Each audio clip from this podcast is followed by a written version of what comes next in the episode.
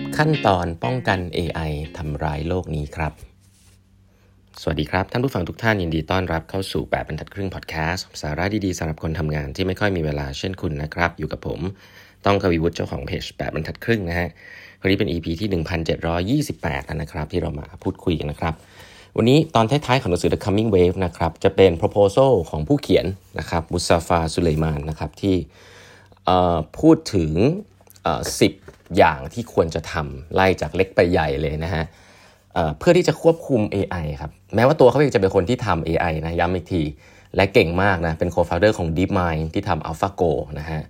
Head Research AI ของ Google นะครับแล้วก็ล่าสุดทำตัว Generative AI ออกมาแข่งกับตัว OpenAI ที่ชื่อว่า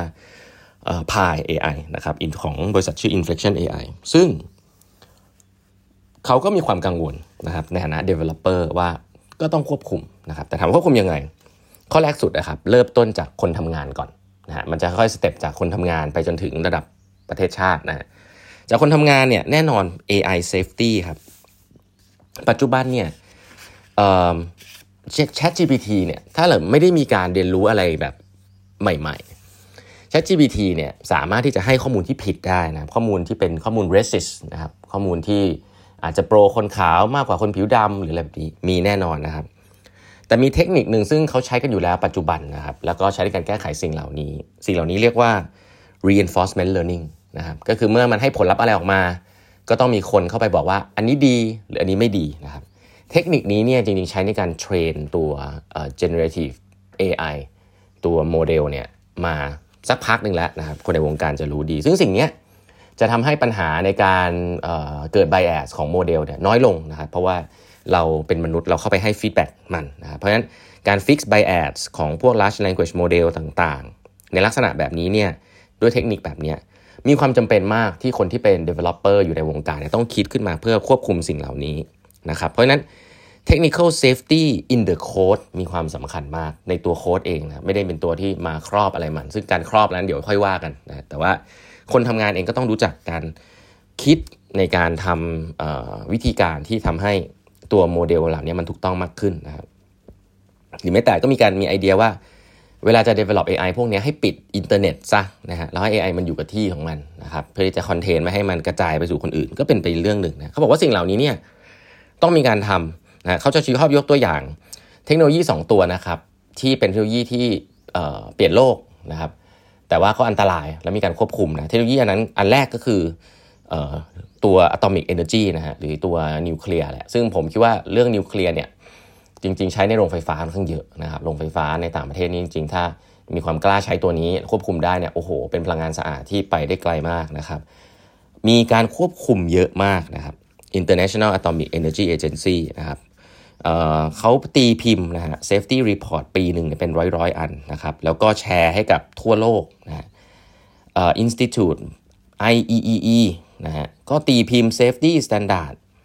นะกว่า 2,000 safety standard แล้วก็กระจายให้กับวงการหุ่นยนต์ทั่วโลกนะครับที่กำลังพัฒนาอยู่พวก machine learning biotech pharma ก็มีคนที่ตีพิมพ์เรื่อง safety standard แล้วก็กระจายไปทั่วเช่นเดียวกันฮะแต่ที่น่าสนใจคือเรื่องซอฟต์แวร์อย่าง AI ไม่มียังไม่ค่อยมีเท่าไหร่เพราะฉะนั้นแล้วไม่แปลกนะครับที่safety standard ในเชิงเทคนิคอลเนี่ยจะต้องมีคอมมูนิตี้นี้มากขึ้นนะครับสิ่งที่น่าสนใจก็คือว่าปัจจุบันเนี่ยมี developer มากมายนะครับมี AI มากมายที่ถูกพัฒนาอยู่ปัจจุบันน่าจะเป็นหมื่นๆแสนๆตัวในทุกวันเนี่ยนะครับแต่ว่าจำนวนของ AI safety researcher ที่ดูทางด้านนี้จริงๆเนี่ยกับน้อยมากนะครับปัจจุบันเนี่ยเขาบอกมีประมาณสัก 3-400 คนเองในปี2022ที่เขาเห็นว่า3-400 คนเนี่ยทำแบบจริงจังนะครับ3-4,000 คนพูดผิด 3-4,000 คนใน 3-400 แลบนะซึ่งเทียบกับจำนวนคนที่พัฒนาแล้วเนี่ยถือว่าน้อยมากนะครับเพราะฉะนั้นแล้วการ encourage เขาใช้คำนี้ encourage incentivize นะครับให้fundให้เงินที่จะทำ research ในด้าน AI safety มากขึ้นมีความสำคัญมากนะครับเขาถึงขนาดจะ propose ว่าทุกๆองค์กรที่ทำด้าน AI จะต้องใช้เงิน 20% ของการพัฒนา AI ไปกับการพัฒนาทางด้าน AI safety นะครับ policy แบบนี้เนี่ยเขา encourage ให้องค์กรทำนะฮะเพื่อที่จะให้เกิดการพัฒนาด้าน AI safety ให้มากขึ้นนะครับ ทำยังไงให้ AI สามารถที่จะหรือเทคนิคหนึ่งนะครับที่จริงๆใน Inflection AI ของบริษัทของเขาเนี่ยทำก็คือทำให้ AI ไม่มีความมั่นใจจนเกินไปนะปัญหานี้เนี่ยเขาเรียกปัญหาคลาสสิกคือเขาเรียก hallucination problem นะก็คือ AI มันจะตอบด้วยความมั่นใจนะแต่ในข้อมูลที่ผิดเช่นมันบอกว่ามั่นใจมากว่านายกของประเทศไทยในปีนี้คือคนนี้ซึ่งมันผิดไม่รู้มันเอามาจากไหนนะสิ่งนี้เขาเรียก hallucination problem นะแก้ไขได้โดยการลดความมั่นใจของ AI ลงและให้ AI เนี่ยเมื่อไม่มั่นใจให้ถามคำถามกับคนที่ทำงานได้ว่าเฮ้ยอันนี้ใช่หรือเปล่า solicit feedback ได้นะ AI แบบเนี้ยก็สามารถที่จะพัฒนาขึ้นมาได้นะครับ AI ที่สามารถที่จะเวลาให้ข้อมูลแล้วสามารถที่จะ citation source ของข้อมูลได้ transparent นะครับลักษณะแบบนี้คือแง่มุมของเทคนิคต่างๆที่คนที่ทำงานด้าน AI เนี่ยสามารถจะคิดค้นขึ้นมาได้นะเขาเรียกว่า AI ข้อมูล research ทางด้าน AI safety นะครับการสร้าง critique AI ที่มา critique AI อีกตัวหนึ่งนะครับการสร้างการคิดเรื่องกระบวนการ printing กระบวนการสร้าง AI ที่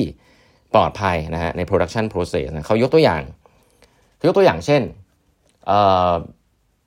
เครื่องถ่ายเอกสารเนี่ยเครื่องถ่ายเอกสารนะในโลกใบนี้ถ้าเกิดว่ามันอ่านได้ว่ามีคนพยายามจะปริ้นเงินนะครับเอาเงินเนี่ยไปปริ้นเนี่ยเครื่องถ่ายเอกสารหลายๆยี่ห้อนะจะปิดตัวเองลงแล้วก็บอกว่าทำสิ่งนี้ไม่ได้นะครับไอ้ process เหล่านี้มัน implement across the board นะว่ามีอะไรบ้างที่ไม่ควรจะมาถ่ายเอกสารนะโฟโต้คัพปี้ก็เป็นแบบนั้นย้อนกลับมาAI ตอนนี้มีอะไรที่ไม่ควรทำบ้างที่มันไม่ควรเลยเป็นโนนะครับ